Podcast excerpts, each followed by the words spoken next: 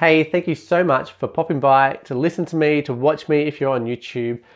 I'm going to talk to you today about two ways that you can adjust your schedule and get motivated again. I know as teachers, it's not always motivating. A lot of our job is distraction work, like we get all this extra admin work, we've got covers that we're doing at the moment because there's a teacher shortage all over the place, and we are losing our motivation.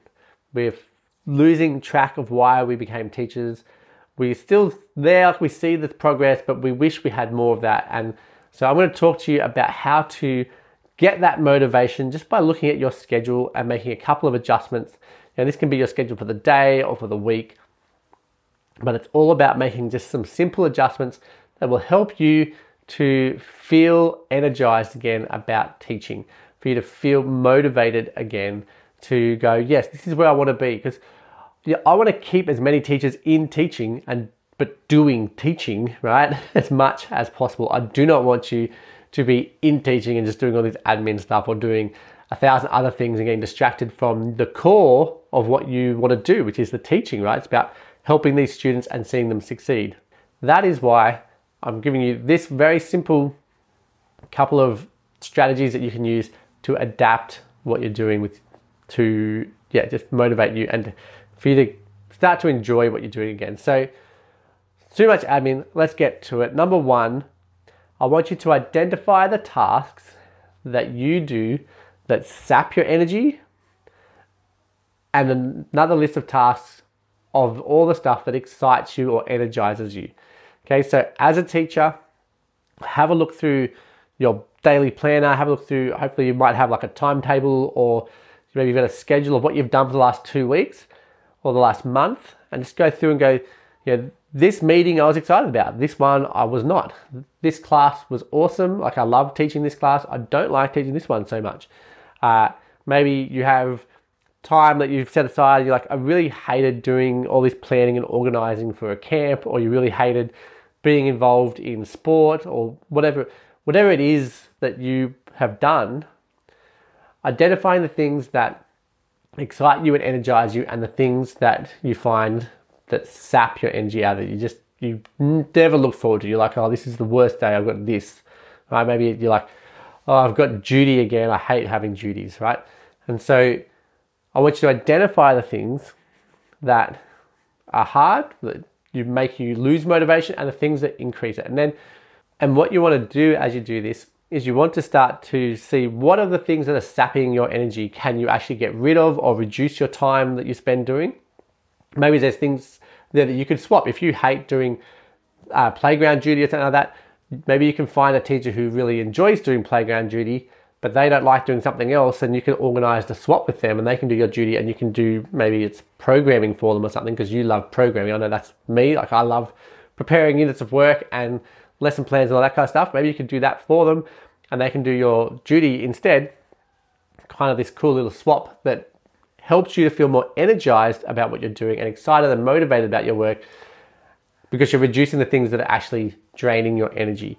So that's strategy number one. Just looking at things and going, I need to find a way to reduce the things that are making me feel sad about going to work or make me not want to go to work I want to increase the things that are really making me want to be at work. So if you love being with the students, then do lots of playground duties, right? Because you love being with them and chatting to them. Do lots of sport. Go and take on all those extracurricular, run debating, all that kind of stuff. Get involved in those things. They're the things that energize you. And then see if you can find a way to do those and reduce the things that zap you. So if you don't like doing all your programming and stuff, just talk to your head teacher, go, I'm going to do all these things. Can someone else do this for me? and they can probably say, well, yeah, I can see how that's going to mean you have less time to do this. Sure, let's reduce your programming load or something. Yeah, just set up a system, see what you can find, right? This is just a, a treasure hunt, right? where can I increase things that are exciting and where can I decrease things that are deflating? And the second strategy is to think to yourself about what is the highlight of your day today that you would like to go home and tell your kids? Like when your kids say, What did you do today? How was work? Anything like that. What would be one thing you would love to be able to tell them happened? And then set up your day so that thing happens. And it could be, you know, I had a fantastic lesson and we did this and this. So set up your day, plan that awesome lesson and run that lesson. And then when your kids are, what did you do today? You go, oh, I had this, the best lesson. I did this and that. And the kids were acting something out or they were all dressed up or we were making things out of balloons or what, whatever it is, right? There's lots of ways that you can make something exciting or, right? But just think about when you go home today, what do you want to tell people about you know, the best part of your day? I mean, my family, we often, when we sit down around our dinner table, just go, what was the best thing that happened to you today? Or what was the most exciting thing about today?